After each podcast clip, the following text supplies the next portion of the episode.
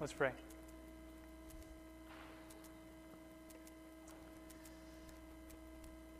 Father, we thank you that Jesus lives.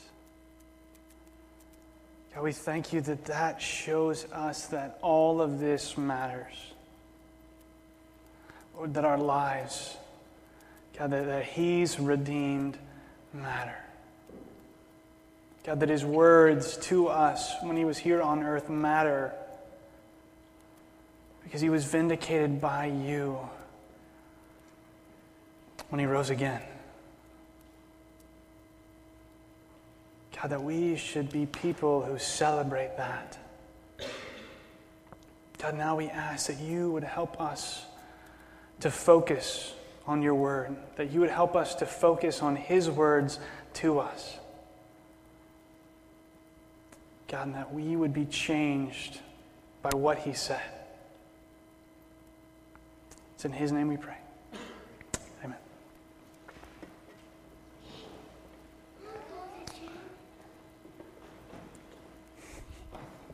So, not many of you probably know or, or have heard the name Robert Kearns. But uh, this guy invented something that all of us probably have used and probably will use many, many times in our life.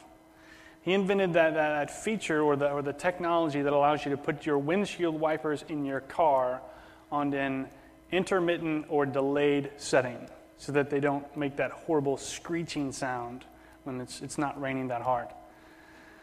Uh, so, you know, a, a, very useful invention, something that we all use and don't really realize how, how great it is to have that. Uh, this guy first invented it, he first patented it back in 1964, so a long time ago. But shortly after that, shortly after he, he, he patented his invention, it was stolen by Ford and by Chrysler. They just, they just started putting it in their cars, started selling vehicles with that feature without giving him any credit, without giving him any money or anything. They just stole it. He, of course, as an inventor, as any of us would, was frustrated by that. It bothered him, and so he sued him. He sued both companies in order to get credit. In his court case, it was finally decided 25 years after he first invented this feature. The Ford company ended up paying him $10.1 million. Chrysler, two years later, had to pay him $30 million. So the guy made out with $40 million, obviously a great decision in his favor. I'm sure he was probably happy about that. A good thing, a good ending, right? You see, but I, what I didn't tell you, the details I left out was everything that he lost along the way. He lost, uh, he, had a nervous breakdown. He spent time in a mental hospital. He lost his wife, his kids, his friends.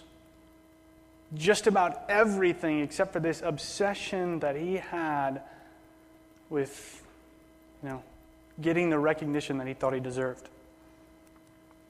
Jen and I, we, we watched a movie about this guy's life. And both of us, probably less than halfway through, were just thinking and even saying out loud, just give up already. It's, it's, it's not worth it. Why lose your wife? Why lose your kids for that? Kearns died in 2005, less than 10 years, or actually a little over 10 years after he, he got all this money. And I just, I just have to think, I, I bet that towards the end of his life, as his, as his health was fading, that he began to question. He began to wonder was it really worth it?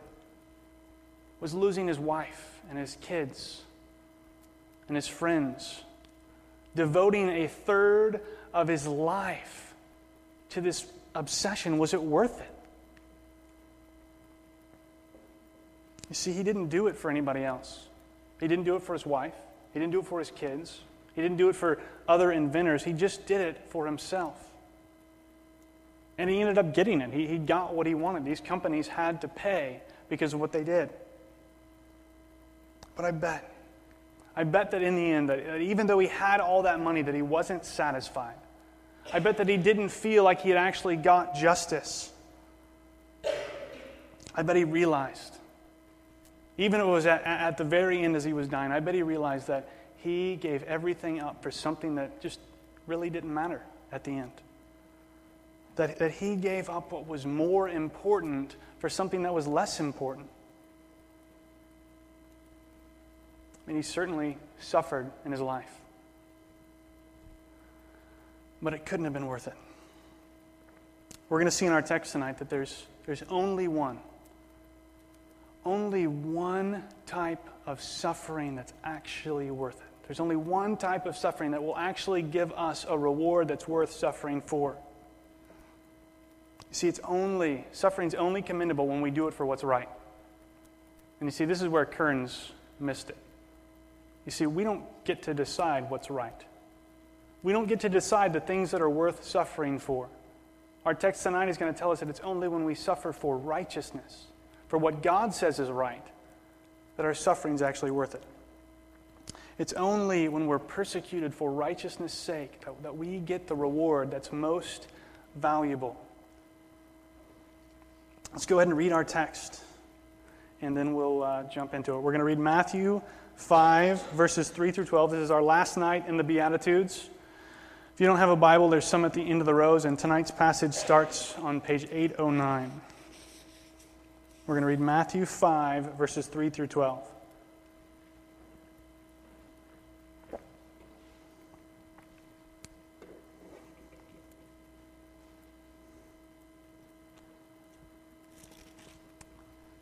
Blessed are the poor in spirit, for theirs is the kingdom of heaven. Blessed are those who mourn, for they shall be comforted. Blessed are the meek, for they shall inherit the earth. Blessed are those who hunger and thirst for righteousness, for they shall be satisfied. Blessed are the merciful, for they shall receive mercy. Blessed are the pure in heart, for they shall see God. Blessed are the peacemakers, for they shall be called sons of God. Blessed are those who are persecuted for righteousness' sake, for theirs is the kingdom of heaven. Blessed are you when others revile you and persecute you and utter all kinds of evil against you falsely on my account. Rejoice and be glad, for your reward is great in heaven, for so they persecuted the prophets who were before you. So, our focus tonight is on verses 10 through 12. This is the, the eighth beatitude in verse 10 with its expansion in verses 11 and 12. The main point of our text tonight we're going to see is that persecution is the true test of a follower of Christ. We're going to see this by asking three questions about the text tonight. We're going to ask, What is persecution? We're going to ask, Why are these people persecuted? And then we're going to ask, What is the reward that they get? So let's turn to the first question What is persecution? Well, essentially, persecution means to harass somebody because of their beliefs. Whatever they believe, you don't like it, and so you harass them about it. And I have to tell you, I just have to confess that before I started studying, before I started reading and preparing for this sermon, I had what I would call now a, a snobby view of persecution. I had an arrogant view of persecution. You see, some people, and I was one of them, think that it's not, it's not real persecution unless there's a, a physical element to it.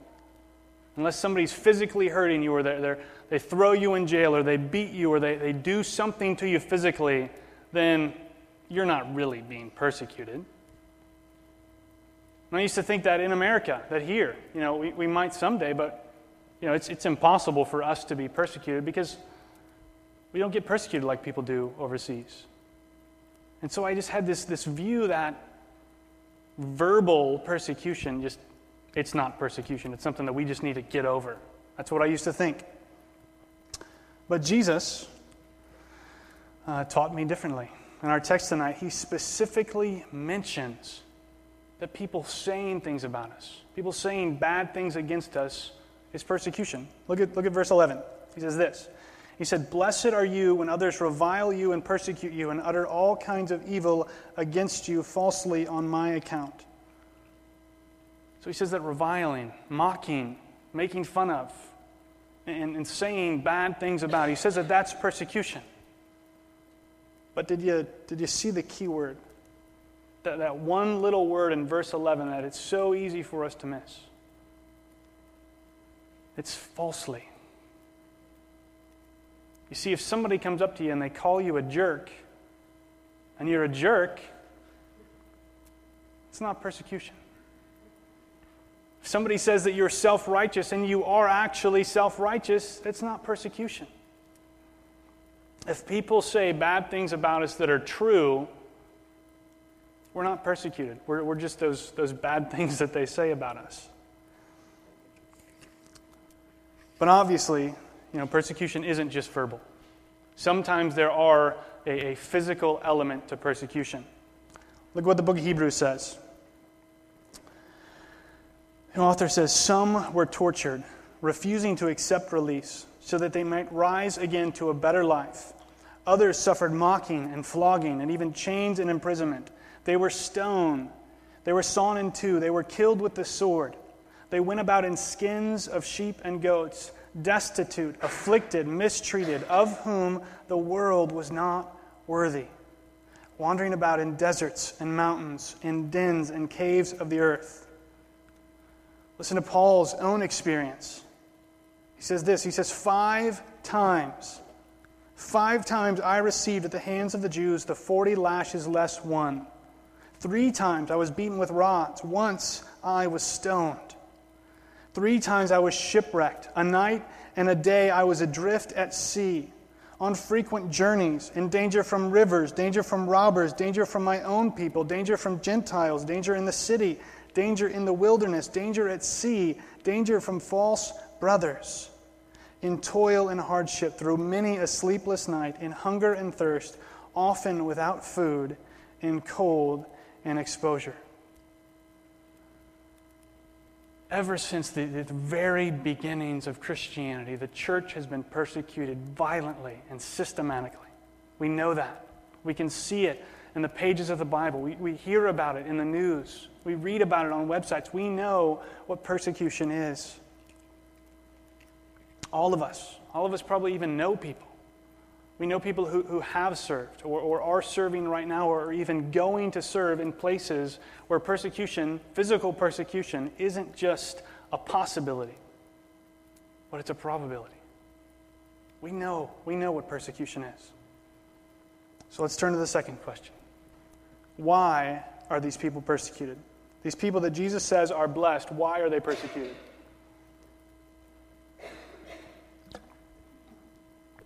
Well, I think that Jesus makes this pretty clear in, his te- in, his, in our text tonight. But I think that we miss it. We overlook it. We don't want to hear what he says. He says that we're only blessed. We're only blessed if we are persecuted for righteousness' sake. We need to remember this. We need to remind ourselves of this fact that it's only when we're persecuted for righteousness' sake that we're blessed. Because I think we could forget it. You know, we've, we've probably all heard people say something like the following They say, People didn't like Jesus. People didn't like what Jesus did. People didn't like what Jesus said. People don't like me. People don't like what I do. People don't like what I say. So, I must be like Jesus. Or they say something like this they say, if there's other people, there's other churches, if there's other groups of people who aren't happy with you, then you've got to be doing something right. If, if you're making people mad, if you're frustrating people, then you're probably on the right track. But Jesus is very clear. It's persecution for righteousness' sake that's blessed, not something else. You see, the test isn't it's not whether or not people like us. It's not whether or not people like what we say or what we do. The test is whether what we say and do is righteous, whether, whether we are righteous. That's what matters. People, uh, from Westboro Baptist Church. And if you don't know who these people are, they're the people who, who go out and do things like hold up signs at soldier, soldiers' funerals that say, God hates gay people. Only they're not that nice about it. Those people are persecuted. People harass them because of their beliefs. People don't like them. And to be honest, I don't really like them either.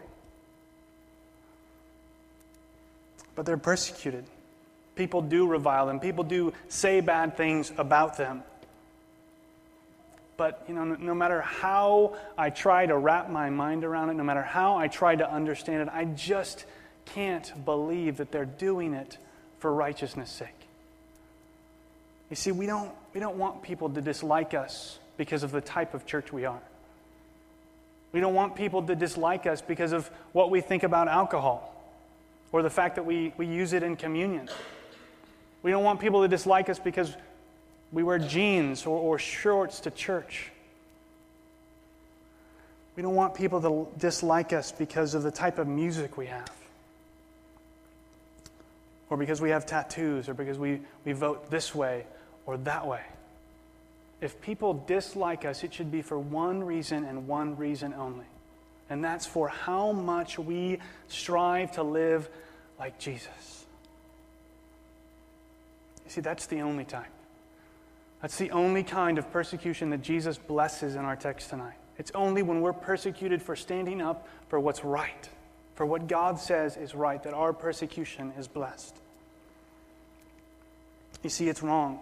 Like we said, it's wrong to say that if people don't like us, we must be like Jesus.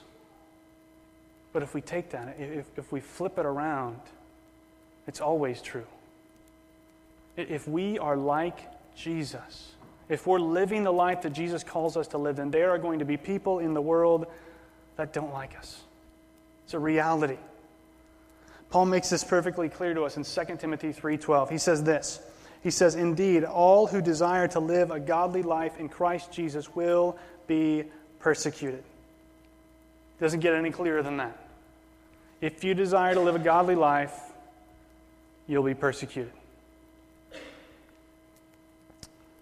But you see, this is why I pointed out earlier. This is why I made it an emphasis to say that sometimes persecution is just verbal. You see, because I've heard people, I've heard people take this verse, they throw out some of the, the harshest experiences of persecution, and then they take this verse and then they just beat people over the head with it. And they say that if you're not persecuted like that, if you don't experience those things, then you probably don't desire to live a godly life. That's what they'll say. They'll say, if you're not suffering for the gospel, if you're not suffering for Christ, then maybe you don't want to live for Him. They'll say that, that if bad things aren't happening to you because you're a Christian, then maybe you're not a Christian. See, but Paul doesn't say that. And Jesus doesn't say that either. Paul doesn't say that, that those who desire to live a godly life will be persecuted all the time. He doesn't say that. Just to be honest with you, if, if, if I had to think about it, I don't know that I was persecuted this week. I don't know that I, that I faced persecution. Nobody called me names. Nobody hit me or kicked me or, or did anything to me this week. Does that mean that I didn't desire to live a godly life this week? No. You see, the absence of persecution doesn't mean that I don't love Jesus. It doesn't mean that I don't believe the gospel. It, it could mean that. But it could also mean that I'm going to face persecution next week, or next month, or in the future, or tonight. But on the other hand, the presence of persecution does mean something. If we truly are persecuted for righteousness' sake, then that means something to us. That's what we see in our text tonight. This is what we find in question three What's the reward?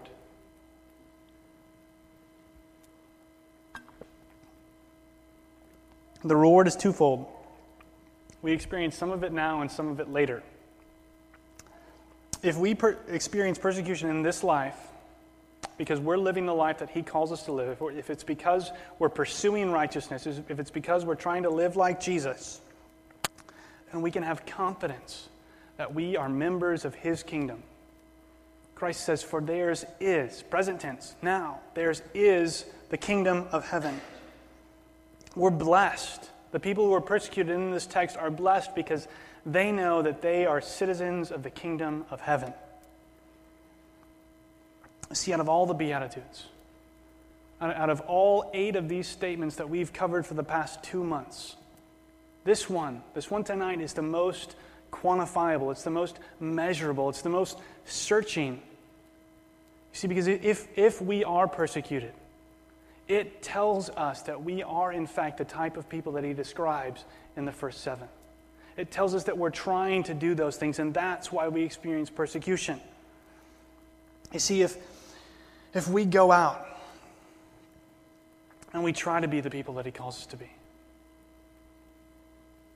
if I mourn over my sin, if I mourn over sin in the lives of others, if I grieve over sin in the world, if I go out and I show mercy to, to those people that, that nobody else wants to show mercy to, if I'm pure in heart so that my only goal in life is to seek the glory of God, if I'm not content with, with leaving conflict unresolved and I relentlessly pursue peace in every situation, if, if those are the types of people we are, then people aren't going to like it. People aren't going to like us. And that shows us that we are the type of people that He's calling us to be.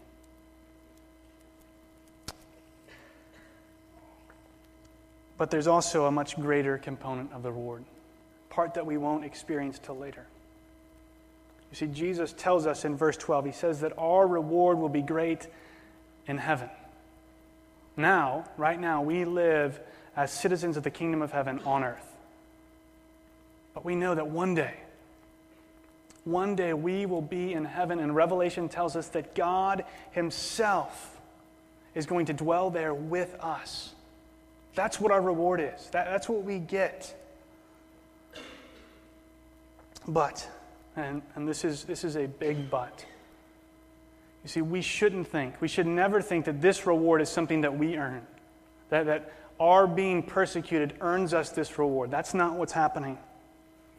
This reward is something that's given to us, something that's been purchased for us. You see, we can only live as citizens of the kingdom of heaven because there is a king of heaven. And we only face persecution because we know that he faced persecution first. People don't persecute us and hate us because of who we are. We are persecuted and we are hated because of who he is. Scripture tells us that Christ will either be the aroma of life or the aroma of death. That's how the world responds to Christ. And we know. We, we all probably know the story of what the world did, of how they responded to Christ. Christ was betrayed, accused, mocked, tried, beaten, scourged, nailed to a cross, and then hung from it until he died. Pilate, he even tried to release Jesus. He tried to set him free, but the crowds demanded that he release a murderer instead, some guy they knew was guilty. And all of those things, all of those horrible things just describe what was done to him by humans. You see, we also know. We know that Christ paid the penalty that we were due for our sins. We know that his Father poured out on him the wrath that he had against all of my sins and all of your sins and all the sins of everyone else who's not here. And we know that Christ suffered under that. He, he bore that weight and he died under it. We know that. That's the king we follow. That's the person that we say that we want to be like. And so it shouldn't surprise us if they treat us like they treated him. He said it himself. He said, If they persecuted me, surely they will persecute you. But his words tonight, his words in this eighth beatitude to us should be encouraging, should be challenging. Because they explain that even though we'll be persecuted, even though we'll face persecution, we are blessed. We may, we may be treated like him now. We probably will be treated like him now. But one day, one day, he himself is going to reward us. We'll be given the reward that he purchased for us. This is why he can say, this is why he says to us, Blessed are those who are persecuted for righteousness' sake, for ours is the kingdom of heaven. Let's pray.